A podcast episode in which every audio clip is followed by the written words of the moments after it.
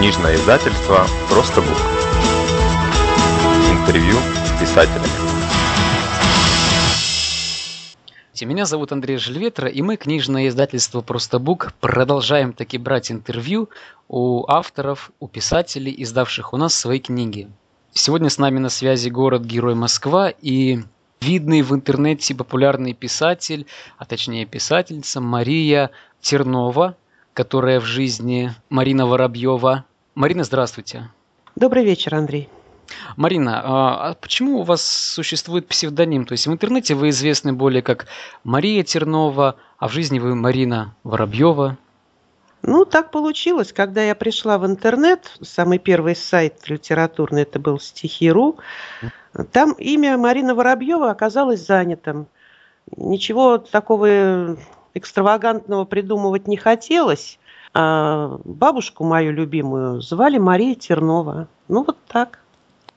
Марина, как вы думаете, зачем вообще писатели, э, ваш случай понятен, а зачем писатели иногда сознательно берут себе псевдонимы и скрывают свое настоящее имя, фамилию? Это у каждого индивидуально. Кто-то, может быть, более благозвучные какие-то имена берет. Мало ли у кого какая фамилия. Вася Пупкин, ну, не звучит. Вы думаете, это делается из коммерческих расчетов? В каких-то случаях, да, наверняка. Угу. Может быть, даже и не сам писатель подбирает себе псевдоним. Я где-то даже читала о таких случаях, что уже издатели просто настаивают на псевдонимах. Как бы там ни было, в определенных случаях это цена вопроса. Правда? Да. Давайте поговорим о вашей книге, которая как раз-таки называется «Цена вопроса». Давайте. Про книгу.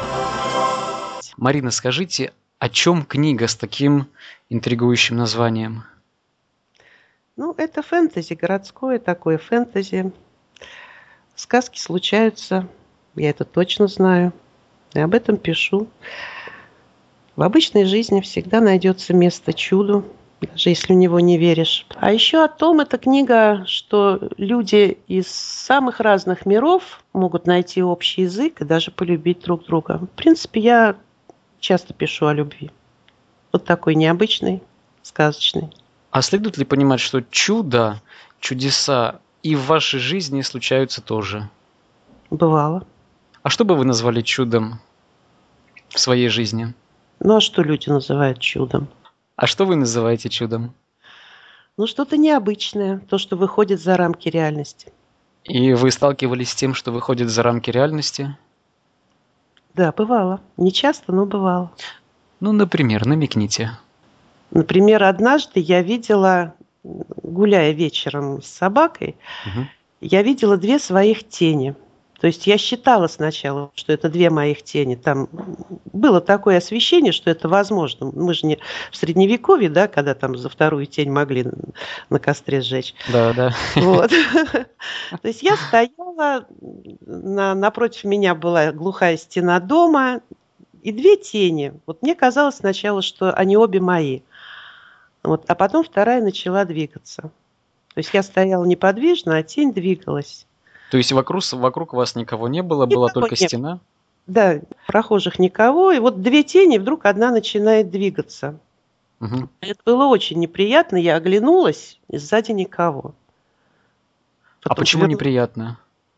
А мне казалось, что эта тень приближается. Какие-то движения были угрожающие. Не знаю, вот как-то начала размахивать руками, что-то такое. И никого. А что потом произошло? Ничего, подозвала собаку, пошла домой. А подождите, а тень вторая пошла за вами? Нет, тень исчезла. Угу. А как вы себе это объясняете? Что это я, было? Я не знаю. Чудо? Вот я до сих пор этого не знаю. Ну, чудо не чудо, но вот это необычно, согласитесь. Конечно. Первый раз вообще слышу о том, что человек встретился со своей, ну, некоторой второй тенью. Ну, это, этот эпизод я использовала в одной из своих. Угу.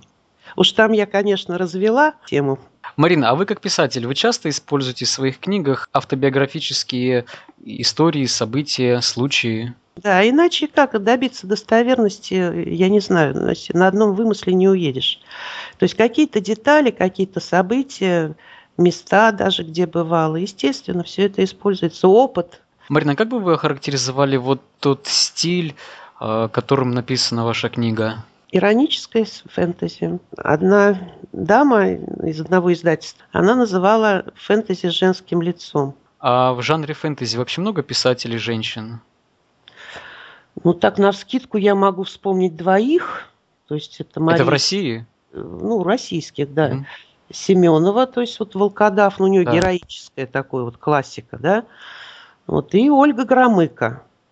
У нее серия там такая ведьмачка веселая. А больше что-то я и не вспомню. Нет, ну, если не считать там это, Гарри Поттера, то есть что же Мгм. фэнтези? Ну, Мгм. это уже не наш человек. Но себя чего не назвали? Ну, пусть меня другие назовут, я такая скромная. Хорошо. А, Марина, на кого рассчитана ваша книга? Вот кто ваша целевая аудитория, кто ваши читатели? Каков портрет этого человека, этих людей? Вы знаете, в общем-то, достаточно широкий круг читателей. Ну, детям до 16 не рекомендуется. Это все-таки сказки для взрослых. А в остальном ограничений, на мой взгляд, нет. А вот вы говорите, что это сказки для взрослых. А что там есть такого, чего не поймут или почему э, вы не допускаете тех, кому меньше 16? Ну, почему не, не рекомендуются фильмы детям до 16? То есть там есть какие-то да? откровенные... Более, более или менее откровенные сцены, некоторые там шутки солоноватые. Такого плана. А, погодите То есть, секундочку. да. Если вы говорите о том, что ваши книги имеют часть э, биографических историй, то эти откровенные сцены, они тоже носят э, биографический характер? Ну, зачем же? Ну, зачем? А вы ведь давно уже пишете? Ну, это лет 8-9. Вот так. Если то, что, вот, то, что я именно начала писать, записывать, и я уж не беру школьные годы, там, сочинения и Мгм. пистолярный жанр, а вот, да, где-то вот э, 2003-2004 год. А сколько книг у вас уже издано? Вот имеют бумажный печатный вариант? Вы знаете, именно на бумаге цена вопроса первая. Мгм. То есть у меня бумажных изданий немного, потому что я пишу не формат. То, Мгм. что коммерческие издательства не принимают. То есть не та тема, не тот объем, не формат. А как вы относитесь к этому? К тому, что вот есть такая цензура и не принимают э, ваше творчество, эти издательства? Конечно, мне это не нравится. Ну, обидно, но это, наверное. но это их Мгм. право. Ну да, обидно, то, что вот так читаешь то, что издано. Ну, ну и чем, собственно, вот это лучше-то, вот я не Мгм. пойму. Да, да, Видимо, понимаю. формат. Ну, нет у меня вампиров. Нет, там, может быть, море крови, горы костей. А так, на бумаге у меня в основном рассказы. То, что есть там в разных газетах, э, в журналах, э, в сборниках. То есть у меня были договоры, было два договора с одним издательством на серию мою большую и еще на один роман, который Так. я писала на заказ даже. Вот. Но издательство, скажем, мягко так прогорело, эти проекты заморозили, и, в общем-то, договор пришлось расторгать. То есть издательство вам заказало написание книги, вы ее написали, но издательство не выжило. Да, они там, ну, что-то делают вид, что что-то делают, но А. на самом деле проекты заморожены, ничего нет, договоры расторгнуты. Понятно. То есть одно там питерское, помню, заинтересовывалось, а потом говорит, давайте вы лучше детектив напишите. Ну, что у нас мало дамских детективов. Ну, не- ну, не знаю, здесь для детективов, мне кажется, какой-то определенный склад ума надо иметь. Вот мне как-то вот эти интриги не складываются. Учитывая то, что вы пишете уже вот 8-10 лет, Мгм. вот ваша книга «Цена вопроса», она чем-либо отличается от того, что вы писали раньше? В цене вопроса там описана такая эксклюзивная модель мироздания, которая в других моих книгах не звучит. Непростые вопросы. Как вы думаете, почему люди покупают дорогие вещи? Если говорить о предметах роскоши, то это престиж, ну, понты, да? Вот. А если говорить о каких-то вещах более-менее повседневных, допустим, дешевая обувь, дорогая обувь, да? Дешевая одежда, дорогая одежда, то здесь, Мгм. ну, чтобы не платить дважды, как известно, скупой платит дважды. Все-таки более дорогие вещи, они добротные. А как часто вы покупаете дорогие вещи? Реже, чем хотелось бы. Ну, в общем-то, дорогие вещи и не надо часто покупать, Почему?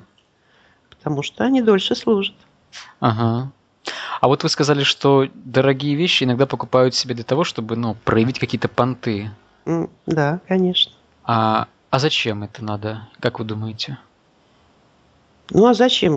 Престиж. Престиж показать себя. Ну как по-вашему, там, допустим, машина за 10 тысяч долларов или там за миллион долларов? А что это Машина дает? за миллион долларов. Ну что это, кроме понтов? Ну, а что, что, как вам кажется, это дает тому человеку, который показывает то, что у него машина за миллион долларов? Вот я какой. Какой? Крутой. Крутой. Ну, надо ли по-настоящему крутому человеку показывать, демонстрировать, афишировать это? Ну, по-настоящему крутому не надо. А как вы думаете, почему простые вещи бывает э, сложно объяснить? Мне кажется, сложно объяснить то, что сам не понимаешь. А если сам понимаешь, то к любой вещи, что к простой, что к сложной, слова подберешь. Мы так, кстати, вот в институте, когда учились, мы вот это практиковали. Особенно там перед экзаменом, перед зачетами друг другу объясняли. Говорится, Раз объяснил, два объяснил, наконец-то сам понял. Правда ли, что вы имеете некоторое отношение к сайту графоманов.нет? Я один из редакторов. Вы один из редакторов. Да. Точно, значит, правильную информацию я получил. А, а кто такой графоман? Ну, есть определения классические, что это человек, который пишет и пишет и пишет, не имея на то способностей. А кто судья? Читатель. Вот Если эти же- человек пишет, не имея способностей, то его невозможно читать. Вот вы сейчас перед тем, как ответить, так вздохнули тяжело, читатель. А много приходится читать графомане, А, поскольку вот я редактор. То есть вы судите о, О тех, качестве. о качестве. Есть ли критерии у этого качества? Ну, конечно. Нет, вы начинаете читать, и вам хочется продолжать, да? Есть какой-то смысл, связанный язык, там сюжет, характеры. Мгм. какие-то детали и прочее. А если это просто вот э, какой-то поток бессвязных слов, и причем с какими-то претензиями, ну, это видно. Это видно, собственно, ну, с опытом приходит, я имею в виду уже как редактор. Вот, ну и так, вот вы возьмете книгу какую-то, и читать Мгм. невозможно. Ведь бывает же такое, правильно? Конечно. Ну, Конечно. вот. А есть книги, от которых оторваться невозможно. Теперь да, так понятно, почему вот вам обидно за то, что некоторые издательства классические не берут в тираж, в большой тираж э, ваше творчество. Ну да, в общем-то, Мгм. Я бы предпочла, конечно, чтобы брали. Но нет, так нет. Ну что ж теперь? Сейчас есть другие возможности. А что вам дает э, вот этот статус редактора на сервисе графоманов.нет? Привыкла, втянулась. Там хорошая команда. Я давно на этом сайте. Я не сразу пришла туда редактором. Мгм. Я пришла рядовым автором. Меня там действительно очень хорошая команда. Приятно работать. Ну и не сказать, чтобы уж особенно меня это напрягало-то. Мгм. Это же не работа там от и до. Ну понятно. Это хобби. Ну, в общем, да. Знаете, то, за что не платят, это хобби. У меня там мастер-класс прозы, там конкурсы проводятся всякие. Там вообще хоро- очень хорошая площадка. А ваша книга «Цена вопроса», она опубликована там? Только отрывки. Только отрывки.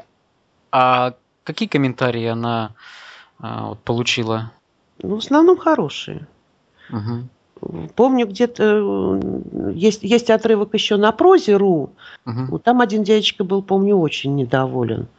Он Почему? счит- а, ну вот он считал, что вот героиня, она безнравственна, она вообще опасна для общества. Там как-то так было, я не помню точно, потому что он не вчера был комментарий, это написано там, может, год-два назад. Вот, но что-то он был такой сердитый. А Как вы относитесь вот к таким э, непонятно почему сердитым критикам? Спокойно. Понимаю. А, Марина, помните, у нас э, ВКонтакте, вот в нашей группе Просто Бук, мной как раз таки поднимался вопрос про а, противостояние электронных книг против бумажных. Я не принимаю эту тему как противостояние, как раз мне это непонятно. То, что звучит ваш вопрос ну, примерно как вот вы за или против электронных часов или там мобильных телефонов.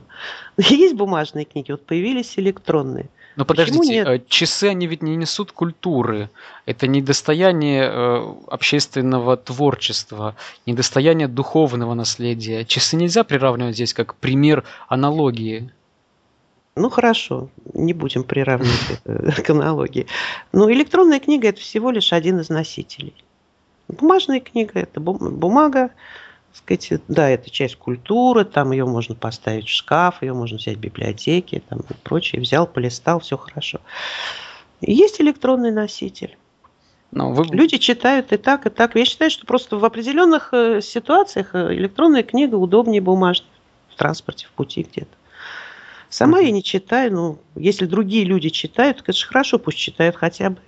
А, но вы лично себе ридер покупать не будете. Пока не собираюсь, мне в нем нет нужды. Спасибо. Я бы хотел задать вам несколько личных вопросов. Мгм. Слушаю. Личные вопросы. Марина, какой фильм у вас ассоциируется с вашим детством? Ну, с моим пионерским детством Тем самым. «Уловимые мстители». Неуловимые мстители. Да, это был классный вестерн. А ваше, ваше детство, оно тоже было похоже на подобный вестерн? Ну нет, конечно, я все-таки родилась не в гражданскую войну. Ну, я имею в виду, было ли ваше детство полно таких вот приключений? Ну да, мы, в общем-то, зажигали. И опять вздыхаете так тяжело. Ну так классно зажигали, я вспомнила. А сейчас как-нибудь зажигаете в жизни? Редко. Редко, потому что уже, в общем-то, не девочка давно. Как бы хотелось зажигать? Я бы хотела путешествовать. Путешествовать? Да. А куда бы Очень. хотелось бы поехать вам? Ну, я бы Европу объездила всю. В Африке была. В Африке были? Ну, в Египте, господи. Ага. Африка все-таки. Нет, я бы в Африку в такую, вот, знаете, Мгм. где саванны. Вот туда бы я съездила, в Кению, может быть, еще куда-то. В Японию хотелось бы. Интересная очень страна. В Австралию обязательно. А почему обязательно? Кенгуру хочу. Кенгуру? Да, мне так нравится. И потом я очень люблю Джеральда Даррелла. У него такие вот эти вот, вот «Путь кенгуренка», такая классная книжка. Вот именно вот, может быть, даже из-за него вот в Австралию очень хочется вот посмотреть, поездить. Очень интересная страна. А как называется самая лучшая книга, которую вы когда-либо читали? Наверное, «Путешествие дилетантов» Акуджавы. А чем она заслужила вот э, находиться в пантеоне ваших лучших книг? Замечательный исторический роман. Мгм. Просто его не расскажешь. Он большой, ну, такое впечатление в свое время произвел, что я его перечитывал не раз. Хотя многие книги перечитываю. Я люблю перечитывать книги и пересматривать любимые фильмы. Вот из всех, пожалуй, исторических романов, что я читал, вот «Путешествие дилетантов» это вообще супер. Марина, скажите, пожалуйста, вот с какими чувствами вы пересматриваете или перечитываете а, книги, фильмы? Всегда находится что-то новое. Всегда. Вот вроде бы кажется, знаешь уже там чуть ли, ну не то, что наизусть, но там сюжет-то знаком. Вот и все равно всегда вот ждешь и узнаешь что-то новое, и это сбывается. Вот это, это свойство классики. Поэтому она не устаревает. Всегда, Точно. для любого возраста. Спасибо за эту мысль про то, что классика, действительно в ней э, перечитывая, открываешь для себя что-то новое. А обычные популистские книги, они как-то исчерпывают себя при первом же прочтении. Да, и дальше уже все. Мгм. Мгм. То есть оди- одноразовые. Да, да, да. мгм. О, классно сказали, спасибо. Возьму на заметку. Марина, от чего в своей жизни вы не можете отказаться? Вот есть ли что-то, от чего вы так вот, э, ну, говоря по-хорошему, зависите? Ну, пожалуй, от своей писанины теперь. Вот уже от нее отказаться я не смогу. Вопрос вам как фантасту. А Если представить, что в вашей жизни больше вы не будете писать, то чем бы вы могли заниматься? Тогда пришлось бы все время читать. Не знаю, нет. Нет, ну вы слишком жестокий вопрос задали. Даже я, я не готова. Действительно. Да, я почувствовал. Хорошо. А Тогда задам вопрос попроще. А а кто был самым известным или необычным человеком, с которым вам приходилось когда-либо встречаться? Самым известным был Пресняков-старший. Владимир Пресняков. Владимир Пресняков, ага. Соответственно, отец Преснякова-младшего. Да. Вот. Ну, я-то с ним вот встречалась по... Это, для меня это был рабочий момент. Говорили, он заходил к нам на фирму. Ничего интересного. Ну, это самое известное. Вы спросили, я ответила. Да, да. А быть может, был какой-то необычный человек, который вот чем-то запомнился особенным? Самым, пожалуй, необычным, с кем вот довелось встречаться, общаться, это вот э, главный редактор и владелец графоманов «Нет» Алексей Порош. И вот с ним мы дважды встречались там в неформальной обстановке. Он очень интересный человек, необычный. Он врач, у него своя клиника, у него своя теория медицины, плюс он прекрасный поэт, у него обалденный голос, он так поет, что заслушаешься. Угу. Это надо видеть, это надо общаться, не расскажешь. Это просто фонтан какой-то. Фейерверк. А вы, дру- вы дружите? Ну, в общем, да. Ну, в основном-то мы дружим так виртуально. Угу. Вот виделись два года назад.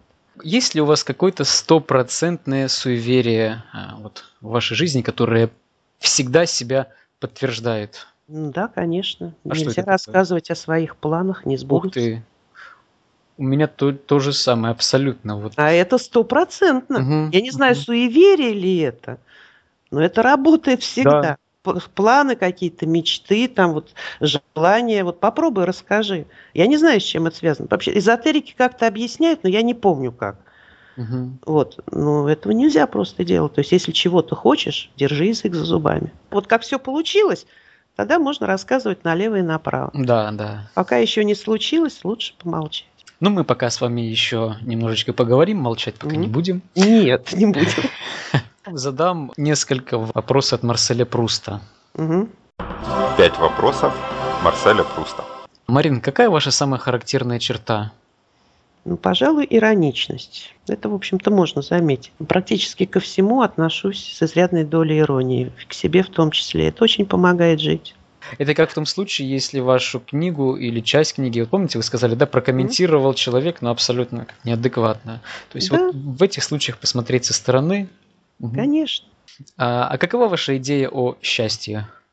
Ой, ну, хочешь быть счастливым, будь им. Это же сказал еще Козьма Прутков. Счастье – это не внешние обстоятельства, состояние души. А как думаете, насколько у вас это получается? То есть, если нет горя, то, в общем-то, можно считать себя счастливым. Способность, которой вам хотелось бы обладать? Летать. Летать? Дышать под водой. Я же хочу путешествовать. Почему угу. обязательно по земле? Ну, это все в своих сказках. У меня это все есть. Я там многие, многие свои планы выполнила уже. Марина, что бы вы спросили у Бога, если бы встретились с Ним? А зачем все? Зачем все он это затеял? Мне интересно. А у вас у самой есть э, ответ? Нет. Какое ваше любимое изречение? Жизнь – это черновик литературы. Изречение принадлежит Борису Хазанову, прозаику. Красиво очень. И очень мудро. Угу. В нашем сегодняшнем разговоре ну, вы меня заинтересовали а, как писатель и как человек, mm. и поэтому вот сейчас публично говорю, что я вашу книгу закажу. А, и Спасибо, буду рада. В ближайшее время обязательно ее куплю цена mm вопроса. Тем, кто заинтересовался книгой Марины Воробьевой, известной в интернете как Мария Тернова, mm рекомендую вам заходить на наш сайт простоbook.com, вбивать в строку поиска фразу «цена вопроса» и заказывать эту книгу. Собственно, этим как раз-таки сейчас займусь я буквально через пять минут. Марина, а, вам спасибо за интервью. Я желаю вам, чтобы ваше творчество продолжало радовать вас, тех, кто вокруг вас, и тех, кого вы даже не знаете. Спасибо, Андрей, огромное. Я буду рада, если так и случится. Спасибо вам и всего доброго. Книжное издательство «Просто Бук». Издай свою книгу.